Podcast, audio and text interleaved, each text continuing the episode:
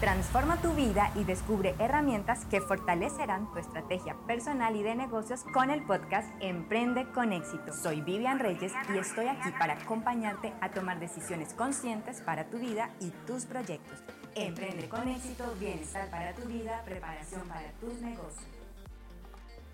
Y continuamos avanzando en tu estrategia de negocios y esta vez para prepararte para ese momento que pronto va a llegar y es tu formalización y legalización. ¿Cuándo será? Bueno, esta parte sí es cuando ya logres establecer un nivel constante en tus ventas, también cuando veas que tus responsabilidades como emprendedor o como empresario pues comienzan a crecer. Y hablando de responsabilidad, el día de hoy nuestra cita es con un abogado. Él es Juan David Caicedo. Él es CEO en Caicedo y Arango Consultores, especialista en Derecho Comercial, Laboral y Seguridad Social. Tiene un diplomado de la Pontificia Bolivariana de Medellín ante Superintendencia de Sociedades en Insolvencia Empresarial. Y hoy nos estará resolviendo esas primeras dudas que podemos tener para dar ese paso a la formalización, que a veces como decimos, ¿será que lo hago solo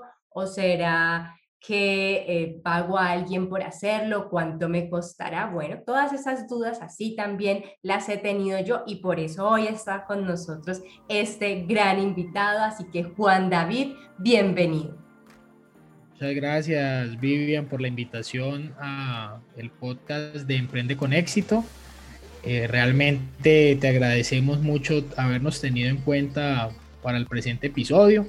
y podamos ser una herramienta que sirva para todos los emprendedores eh, que buscan seguir eh, tu modelo de emprendimiento y que podamos asesorar en un futuro.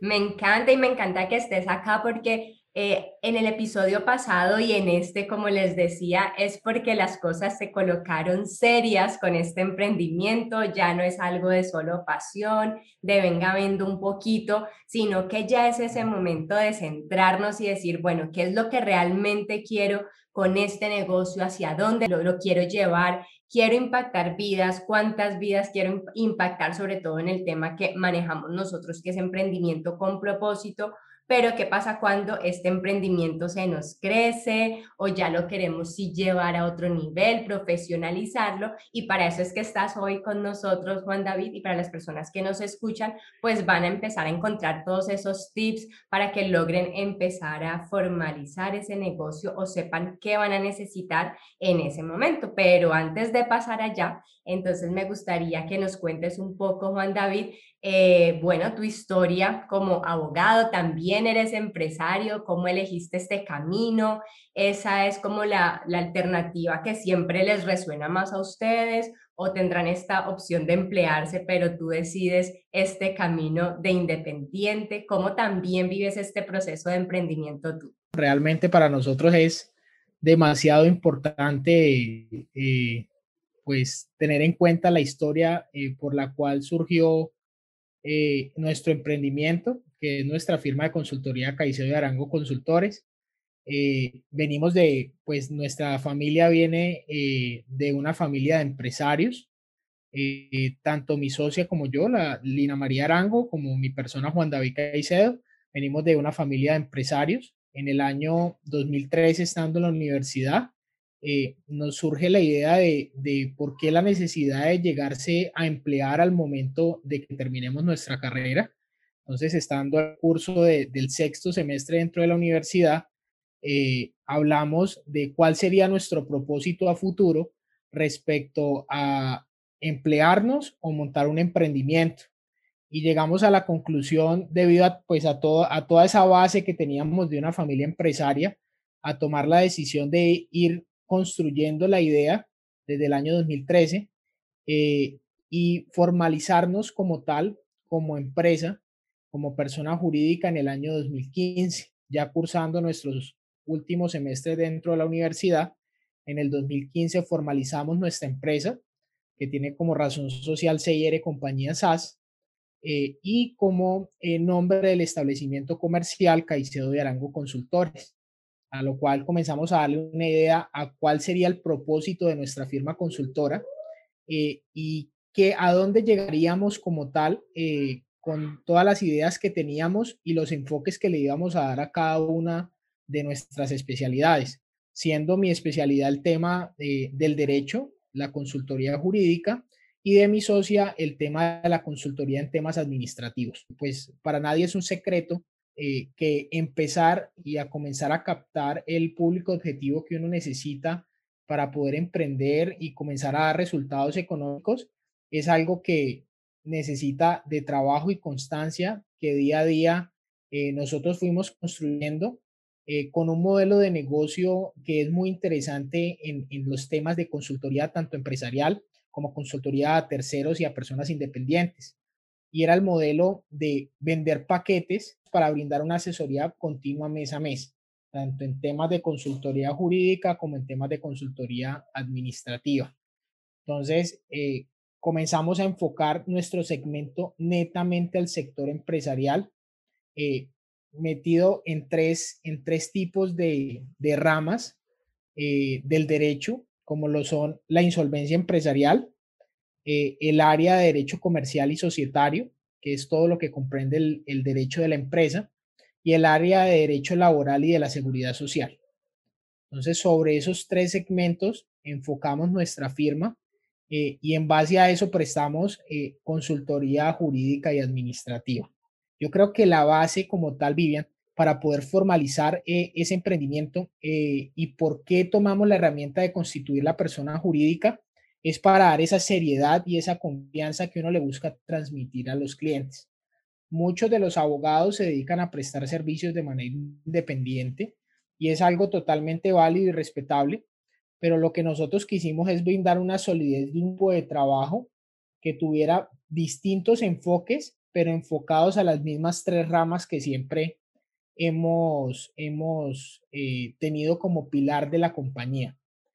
Eh, yo creo que hace parte eh, de lo que uno como emprendedor debe visualizarse y, y tener presente a un futuro es en la organización y en nunca desfallecer de seguirlo intentando y seguir buscando la manera en la cual voy a llevar mi emprendimiento primero a otro nivel y segundo, a un campo de acción exitoso dentro de lo que nos dediquemos. La base del éxito de cualquier emprendimiento es la disciplina y el amor que uno le, le coloque a poder sacar adelante eh, la idea que ya está formalizada. En este caso, eh, nosotros eh, nos basamos es en los resultados que le damos a nuestros clientes y esa realmente es la carta máxima de, de presentación a la hora de captar otro público objetivo de clientes. Eh, hemos realizado varios segmentos eh, o varias estrategias de mercadeo para captar clientes y nos hemos dado cuenta que lo más importante en este caso es la imagen que transfieras, eh, el conocimiento y los estudios que realmente desarrolles en el tiempo para brindar esos conocimientos que tú tienes en tu compañía y lo tercero es el voz a voz que transfieren tus clientes con los casos exitosos, las asesorías que han dado buenos resultados, el reconocimiento por parte de las empresas del sector. Entonces, eso nos ha generado eh, estar muy bien posicionados en el mercado en general, tanto nacional y en especial en el Valle del Cauca, eh, que ahorita al día de hoy eh, podemos decir que tenemos un emprendimiento que ya no está en su etapa inicial, sino que ya está en su desarrollo de comenzar a recibir cosas muy exitosas eh, y comenzar a tener dentro de la firma eh, clientes que van a permitir que en un futuro eh, la firma tenga un crecimiento exponencial muy interesante. Genial, Juan David. Y acá yo voy tomando nota también porque vas contando esa historia que es algo real, pero que también es parte de lo que ayudas a otras personas también en sus procesos, aunque también me imagino que ya en estados más avanzados y desarrollados. Pero aquí hablamos también que tienes una socia, entonces ahora te voy a preguntar también sobre eso. Y ya para empezar a entrar en este tema de, bueno, los emprendedores que están en nuestro entrenamiento, que están viviendo como esta experiencia inicial de sus primeras ventas, eh, saben que tienen que llegar a un momento pues de más ventas, eh, validar más ese producto o servicio que tienen para ya decir, bueno, ahora sí doy ese paso a la formalización. Ya tuvimos una cita eh, con los contadores también, quienes nos hablaron un poco de algunas responsabilidades desde ese ámbito. Pero aquí la palabra responsabilidad y contigo que lo vamos a hablar hoy, creo que es así plena responsabilidad en general todo, cuál es la responsabilidad de un empresario cuando uno dice quiero crear un negocio, pues sí, es bien, es para generar más ingresos, pero en el momento que yo elijo ser empresario, ya empiezo a ganar unas responsabilidades, debo comprometerme con esas responsabilidades, asumirlas. Eh, si voy a crear esta empresa en sociedad, también hay unas responsabilidades, cómo tomo esas decisiones, entonces empiezan todas estas preguntas eh, que de pronto si lo pensamos mucho, pues nos podría eh, entrar a asustar y decir, bueno, y, y, será que si le hago, mejor me quedo pequeñito y mejor así como que para que voy a alborotar ese avispero. Entonces, ¿cuáles son esas primeras recomendaciones que nos empieza a entregar hoy Juan David para los emprendedores que van a dar el paso y que esta palabra responsabilidad, pues digamos que no sea, eh, no nos abrume tanto y digamos que deberíamos tener y que sea como más digerible para comenzar. Bueno, Vivian, yo creo que, que lo que acabas de decir es fundamental eh, para que los empresarios empiezan, empiecen a tener eh, como tal eh, el sentido de qué significa la palabra responsabilidad. Yo ahorita hace un momento lo hablé y, y para mí esa responsabilidad significa no solamente lo que tenga que ver respecto al ámbito del derecho, que ahorita lo vamos a tocar, sino respecto al orden el cual el empresario comience, le comience a dar tanto a su idea como a su emprendimiento para llevarla al segundo plano, que es lo que realmente estamos hablando en, este podcast. Eh, yo creo que, que, la base de la responsabilidad en el, en el área del ámbito jurídico eh, se basa en tener estructurada como tal cuáles son mis responsabilidades frente al Estado y cuáles son mis responsabilidades frente a terceros. La clave para tener un, excelente panorama de cuáles son estas dos clases de responsabilidades es realmente asesorarse en debida forma al momento de formalizar como tal eh, mi idea de negocio y mi empresa eh, con un abogado experto en el tema. Nosotros somos una firma eh, experta en el área de, derecho comercial y empresarial eh, y en el área de derecho laboral y de la seguridad social. Yo soy abogado especialista en esas dos áreas eh, y realmente tener una asesoría plena y de manera integral en estos dos puntos nos permite conocer cuáles van a ser las responsabilidades de mi negocio. En primera instancia, hablemos de qué decisión voy a tomar al momento de darle un paso siguiente a mi negocio y es tomar la formalización como tal en el registro mercantil de la Cámara de Comercio de la ciudad que nos compete o donde esté el domicilio de nuestra empresa.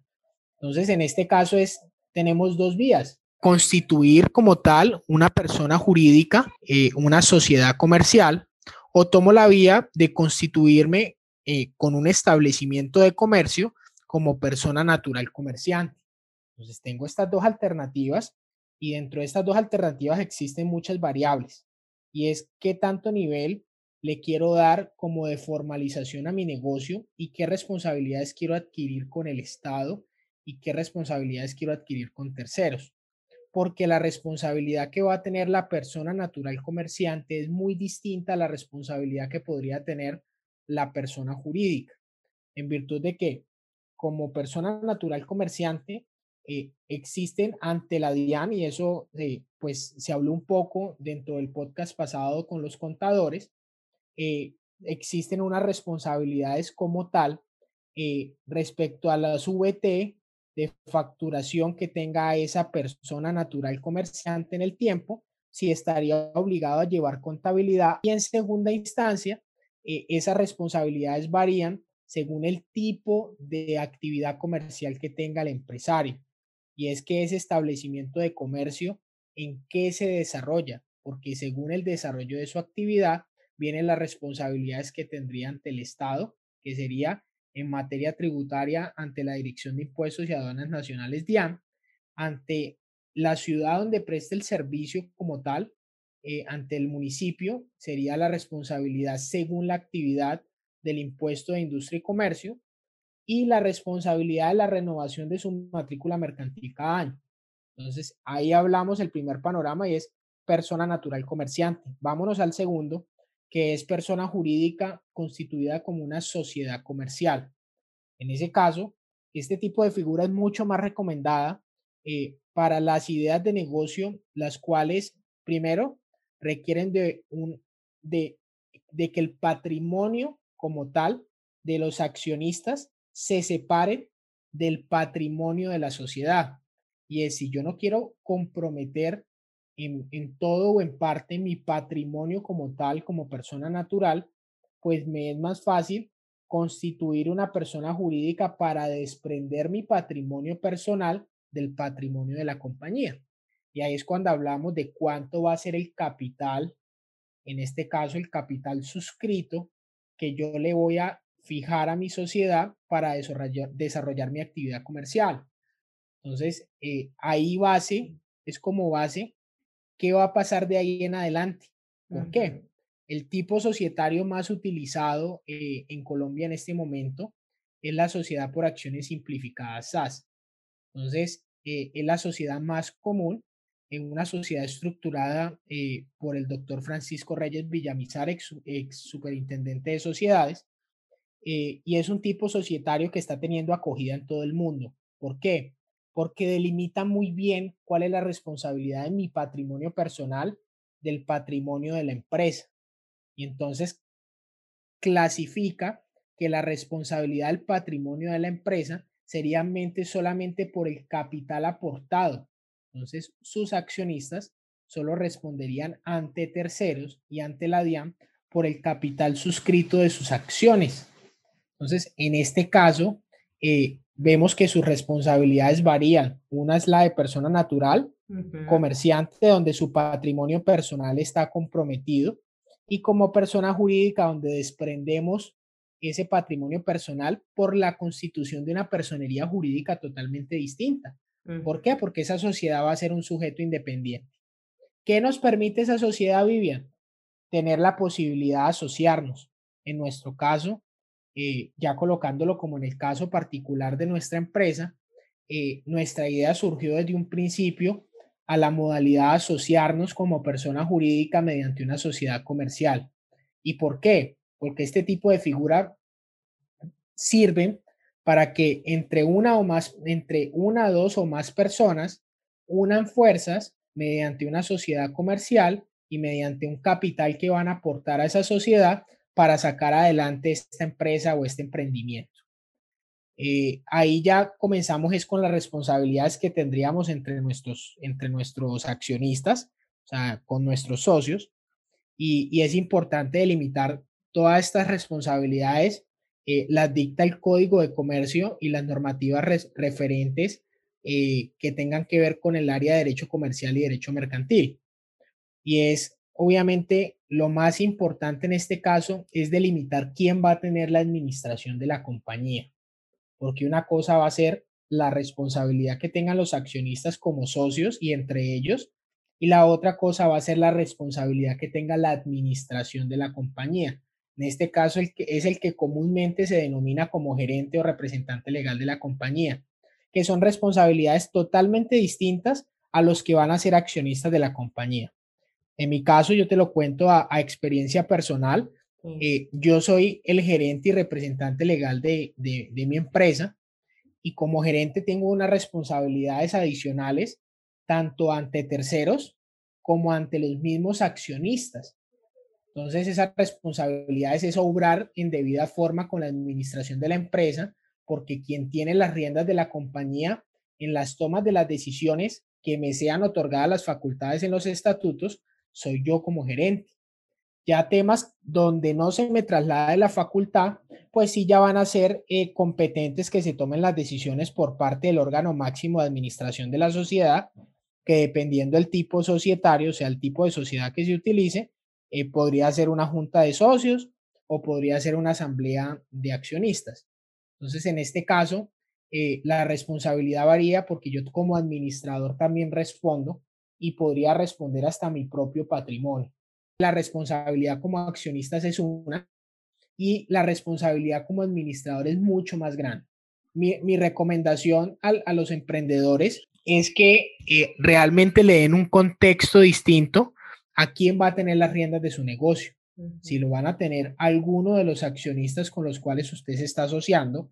o vamos a delegar a una persona de pronto especializada en tomar las riendas de la administración del negocio, que podría ser los dos panoramas eh, que podría tomar eh, un emprendedor. Y es, venga, yo como accionista participo como sujeto activo dentro de la sociedad, pero en el desarrollo de la actividad comercial, pero realmente le voy a entregar las riendas de la administración a otra persona que sea experta en administración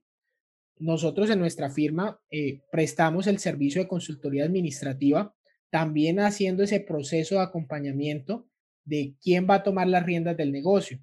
Entonces, ofrecemos el servicio de poder tener una gerencia eh, mediante la modalidad de outsourcing, donde nosotros como compañía jurídica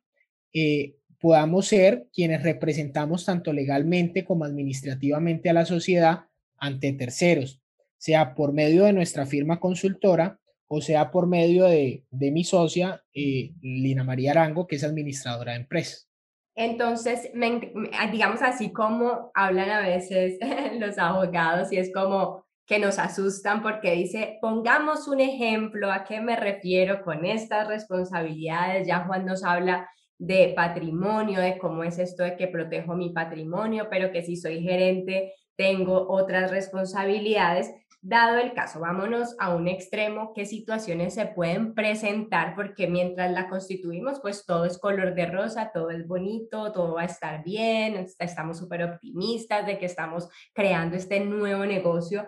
pero cuando hablamos de situaciones pesadas que digo, uy, menos mal hice esta constitución, eh, de este tipo de, esta formalización, esta forma de empresa, eh, menos mal hice esto, o por qué no lo hice de otra manera. ¿A qué nos referimos con esas situaciones? Puede ser ejemplo, y ya te hago aquí esta pregunta como para que quede más claro eh, todos estos conceptos. Si yo tengo, hago una contratación de un personal o de una persona particular, eh, bueno, el tema de la, de, las, de, de la salud, de la seguridad es súper importante, pero dado el caso que tuve un accidente en la empresa de algún, no sé, algún tipo, no sé, eh, digamos cuáles son esos riesgos y en qué me afecta tener la empresa ya sea constituida como persona natural o jurídica, si es por ese lado o es otro tipo de situaciones, nos puedes como contar un poquito más ese ejemplo ya con una situación que a veces nos toca dramática para poder entender bien a qué se refieren estos conceptos. Bueno, Vivian, con el ejemplo que tú acabas de dar de, una situación muy común en el sector empresarial eh, y en el sector de los negocios, y es que eh, por un caso X, Y o Z, eh, un trabajador tenga un accidente laboral o un accidente de origen común. en ese caso, por eso es tan importante la delimitación de cuál va a ser la responsabilidad que voy a tener respecto a esa situación en particular. Si estoy constituido como persona natural comerciante, pues no existe un patrimonio de manera independiente de mi negocio a mi patrimonio personal. En este caso, la responsabilidad la voy a asumir en el 100% mi patrimonio personal como persona natural. Entonces, ahí vemos cuáles son las incidencias de que en caso de que exista una contingencia de este tipo, pues si llego a tener algún tipo de responsabilidad solidaria con ese accidente que acaba de suceder, eh, la responsabilidad la va a asumir el patrimonio de la persona natural y los posibles litigios o los posibles conflictos que pudieran surgir de ese accidente, eh, obviamente se van a ver reflejados directamente a la persona natural. Cuando estamos constituidos como una persona jurídica, esa independencia del patrimonio de la empresa al patrimonio de los accionistas, lo que permite es que en primera instancia quien va a afrontar la situación de la contingencia sería la persona jurídica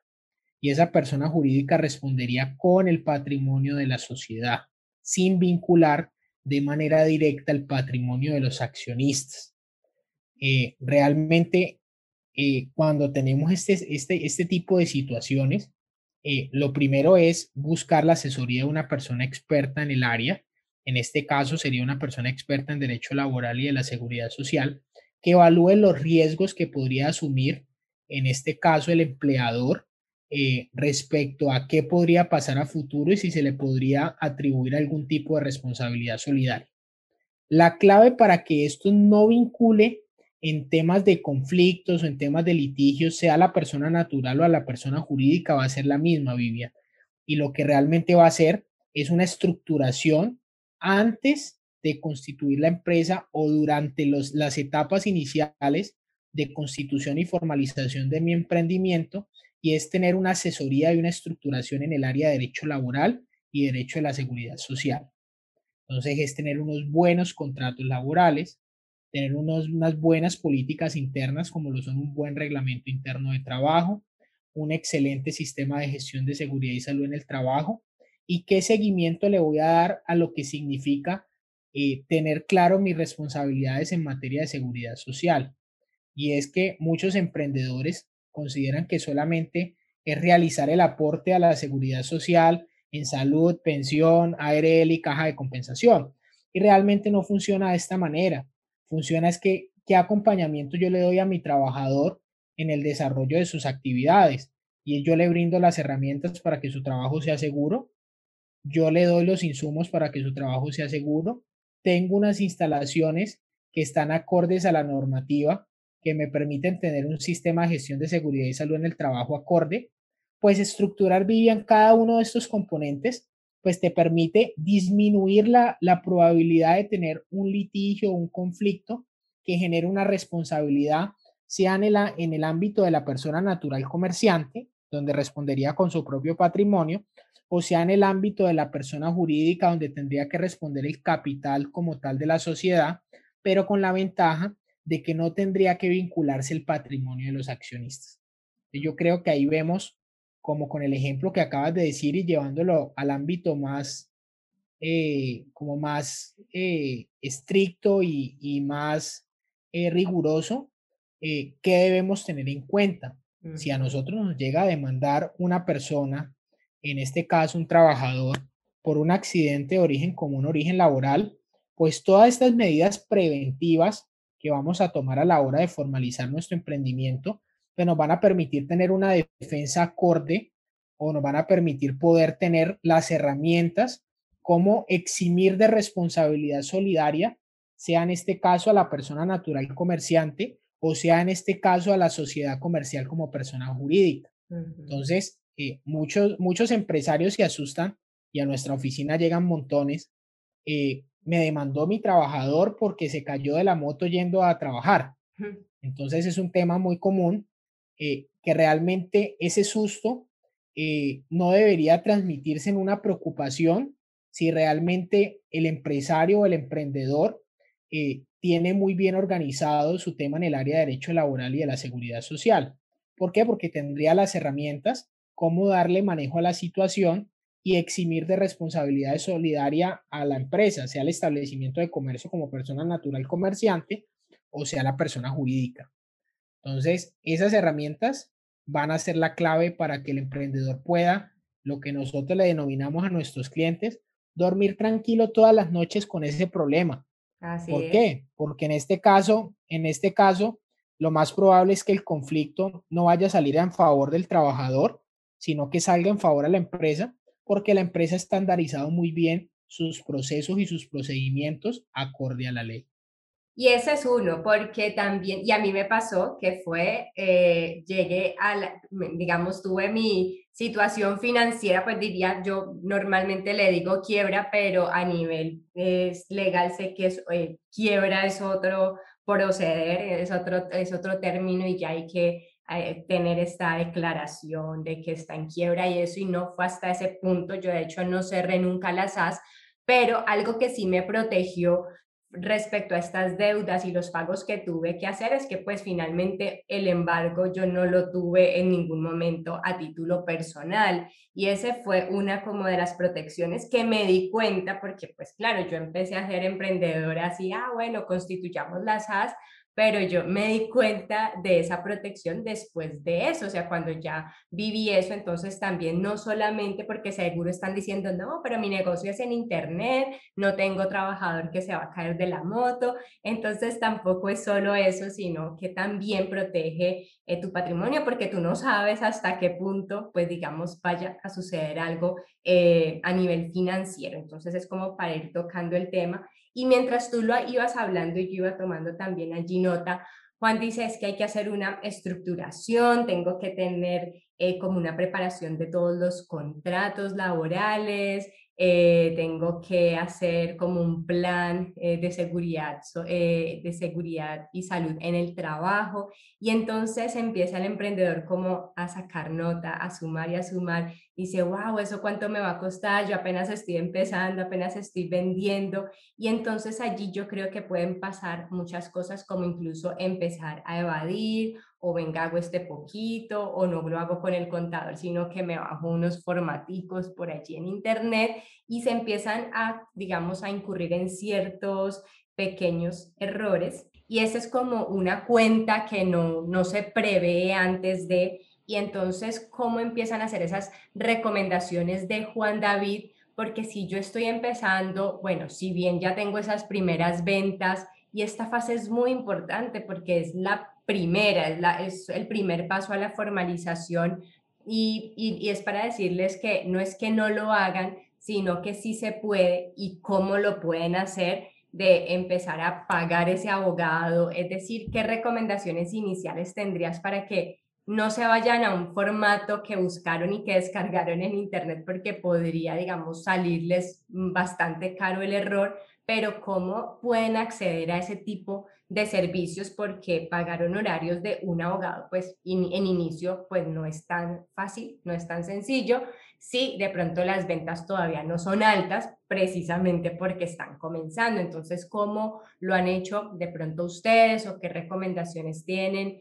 eh, de, bueno, hay que tener ahorrado esto, más o menos hace este cálculo de esta manera, como para darles más tranquilidad y que sí puedan dar ese, paso, pero darlo seguro? Bueno, Vivian, básicamente para poder dar ese, ese, ese paso seguro, eh, se hace indispensable una, una, asesoría especializada en el tema. Eh, comúnmente los empresarios eh, cometen esos errores, errores que a futuro podrían colocar a tambalear como tal el emprendimiento o el negocio por no haber estructurado en debida forma tanto los contratos como los estatutos de la compañía, como en estos casos, cuál es la figura más recomendable para la formalización de su negocio. Nosotros eh, en nuestra empresa, eh, pues nuestra constitución, eh, dado pues a, nuestra, a nuestro concepto de, de ser abogados, la hicimos nosotros mismos, o sea, realmente en, en ese punto no necesitamos una, una, asesoría como tal, porque nosotros teníamos la herramienta cómo realizarla y conocíamos del tema, pero a, a nuestros clientes, tanto empresarios como emprendedores, ahí es donde te hablé hace, hace un tiempo, hace un momento, eh, del tema de los paquetes que nosotros le brindamos a los clientes. La idea de nosotros como firma consultora y, nuestra política siempre ha sido, a nosotros no nos interesa un cliente para una asesoría, sino que nos interesa un cliente para toda la vida y para el futuro de la compañía. Entonces, eh, para fidelizar a esos clientes que están en esas labores de emprendimiento y están comenzando, eh, nosotros tenemos en nuestra firma un paquete que se llama paquete de emprendedores eh, y es un paquete que es mucho más económico que lo que le costaría un paquete a una empresa que ya está netamente constituida ya tiene todas las herramientas con que funcionar, unos ingresos sólidos y demás. Ese paquete eh, que tenemos de emprendedores cuesta tres salarios mínimos,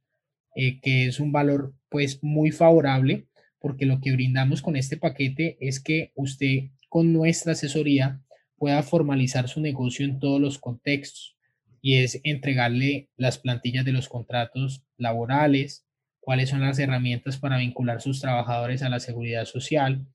la estructuración de un reglamento interno de trabajo, cuáles serían nuestras recomendaciones para generar y estructurar en compañía de la ARL que usted decida tomar como afiliada o a la cual esté afiliada la empresa, estructurar el sistema de gestión de seguridad y salud en el trabajo. Eh, y les brindamos la posibilidad de los estatutos, los cuales van a ser la base del emprendimiento, los cuales va a darse cuenta con esos estatutos, porque para nosotros esos estatutos van a ser el manual de funcionamiento de la compañía, porque una empresa no se rige solamente por lo que estipula la ley, sino por lo que hayan estipulado eh, sus socios o sus accionistas en sus estatutos, y esas van a ser las bases como tal para que la compañía en el tiempo pueda trascender de una manera gigantesca. Entonces, nosotros en con ese paquete también brindamos la elaboración de los estatutos de la sociedad, y el registro mercantil de la misma, y es la radicación, por decirlo así en términos coloquiales, de los estatutos y que esos estatutos de la compañía, al llevarlos al registro mercantil, surtan efectos y ahí es donde se constituya realmente en el registro mercantil la sociedad, en este caso, eh, sería la, la persona jurídica. Ya en el caso de la persona natural, brindamos la misma herramienta inicial con temas de derecho laboral y derecho de la seguridad social, pero lo que hacemos es la constitución eh, y el registro del establecimiento de comercio, eh, el cual vaya a poner en funcionamiento para colocarse como persona natural comerciante. Ah, eh, ese acompañamiento que damos es la clave para que su negocio desde un principio comience bien y no comience a tener problemas en el futuro por no haber estructurado de manera adecuada esto. Nosotros le decimos a todos los emprendedores que llegan a cotizar a nuestras oficinas eh, que muchos hablan de lo que tú dices, venga, es que yo no tengo plata con qué pagar unos tres salarios mínimos eh, y apenas estoy empezando y cómo así que tengo que pagar todo eso. Realmente la conciencia que se tiene que generar emprendedores para una buena toma de decisiones es de pronto ver que antes de formalizar su empresa se hace primero indispensable tener esos recursos ahorrados mm. para poder hacer una inversión porque eso es lo que tenemos que ver, que todo lo que invertamos en nuestro em, emprendimiento para que nuestro emprendimiento en un futuro no vaya a tener problemas, no vaya a tener ningún tipo de conflicto entre los mismos accionistas y demás o entre los mismos socios, es esta estructuración inicial que realicemos. Entonces usted no está haciendo un gasto innecesario, sino que lo que está haciendo es una inversión en su negocio que lo que le va a dar no solamente frente a lo que pasa internamente dentro de la compañía, sino frente a terceros, una solidez y una cara totalmente distinta a lo que vemos del comerciante informal. Entonces, ahí es la base del emprendimiento que vaya a tener éxito en un futuro al emprendimiento que se quede rezagado en un comercio informal. Yo creo que el emprendimiento con éxito en un futuro lo que busca es que las bases y los cimientos sean los adecuados. Y ahí lo que me parece tan importante de la metodología eh, que, tú, que tú le, que tú le, le transmiten a, todas las personas que te escuchan eh, y a todas las personas que leen tus libros, y es eh, cuáles van a ser los cimientos que va a tener mi emprendimiento a futuro. O sea, cuáles son las bases que yo le voy a estructurar ese emprendimiento, no solamente en la formalización de la idea y de cómo yo desarrolle mi negocio, sino que son esos cimientos también en el área contable, como lo trataste con la firma consultora contable invitada anteriormente, como con nosotros en el área jurídica. Entonces es esa cita infaltable también con el abogado para dar ese paso, que eso no es como, sí, venga, ya voy a ir, porque a veces como que ya van y el registro en Cámara de Comercio y entonces ya ahora sí me metí en el problema, como lo contaban, de eh, problemas hasta para pagar, eh, ya para declarar y todo, que se meten en problemas por no saber, es mientras estés informado, pues ya, ya llevas las de ganar. Y sí, hay que hacer una inversión y acá Juan David también nos ha contado para que vayas presupuestando esa inversión, si vas a tener socios, que ese es otro de los temas también y mejor dicho, acá nos quedaríamos mucho tiempo hablando, pero pues ya es casi hora de ir cerrando, Juan David. Entonces, a, los, a las personas que vamos invitando, a nuestros expertos, siempre les dejamos como, les pedimos como una tareita, como unas primeras recomendaciones para nuestros emprendedores, es decir, si en estos próximos siete días yo quisiera avanzar un poquito en este tema de pensar si me voy a formalizar ya o no, eh, es decir, con qué podríamos empezar, cuál sería esa primera parte para iniciar, de pronto documentarme del tipo de sociedad, de si voy a estar con socio o no, que lo decían los contadores también, es que llega el emprendedor, eh, trabajo con mi novia, pero no sé si quiero que sea mi socia. Entonces, ¿qué es lo mínimo que tendríamos que tener muy claro ya para pedir esa cita con ustedes como abogados? Lo primero sería delimitar eh, qué actividad comercial voy a desarrollar y, y en qué se basa mi emprendimiento. Eh, para realmente tener enfocado cuál va a ser el objeto social, sea de persona natural comerciante o de persona jurídica.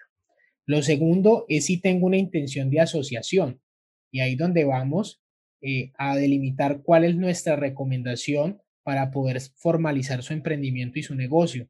Y es si tengo voluntad de asociarme con una, o dos, con, con una persona más o con dos personas más o con las que sea, o realmente no tengo ese interés de asociación. Eh, ¿Por qué? Porque de, de, partir de ese interés de asociación, ahí ya iría la recomendación que nosotros haríamos como, como firma consultora. Eh, lo segundo sería estructurar cuál va a ser, eh, cuáles van a ser los estatutos de la compañía, que para nosotros son los cimientos como tal, sea como persona natural, como persona natural una compañía no necesita estatutos, pero nuestra recomendación es que se generen unas políticas internas de funcionamiento. Y eso lo que le va a brindar es celeridad al negocio, seriedad, porque así lo manejes tú sola como emprendedora y no necesites en compañía de ningún otro socio desarrollar la actividad de tu establecimiento comercial o de tu negocio, si necesitas tener claro a dónde voy a llegar y de qué manera lo debo hacer incluido en esas políticas internas cuáles van a ser mis responsabilidades, no solamente eh, conmigo misma o con, o, con cualquier tipo de persona, sino que en este caso mi responsabilidad frente al Estado para no incurrir en cualquier tipo de, de, de inconformidad o en cualquier tipo de riesgo. Y como persona jurídica, pues estos estatutos nos van a permitir que sean la base y la solidez para que nuestra empresa ya constituida formalmente como sociedad comercial y, como un órgano independiente de los accionistas, pues obviamente tenga una excelente seriedad entre terceros,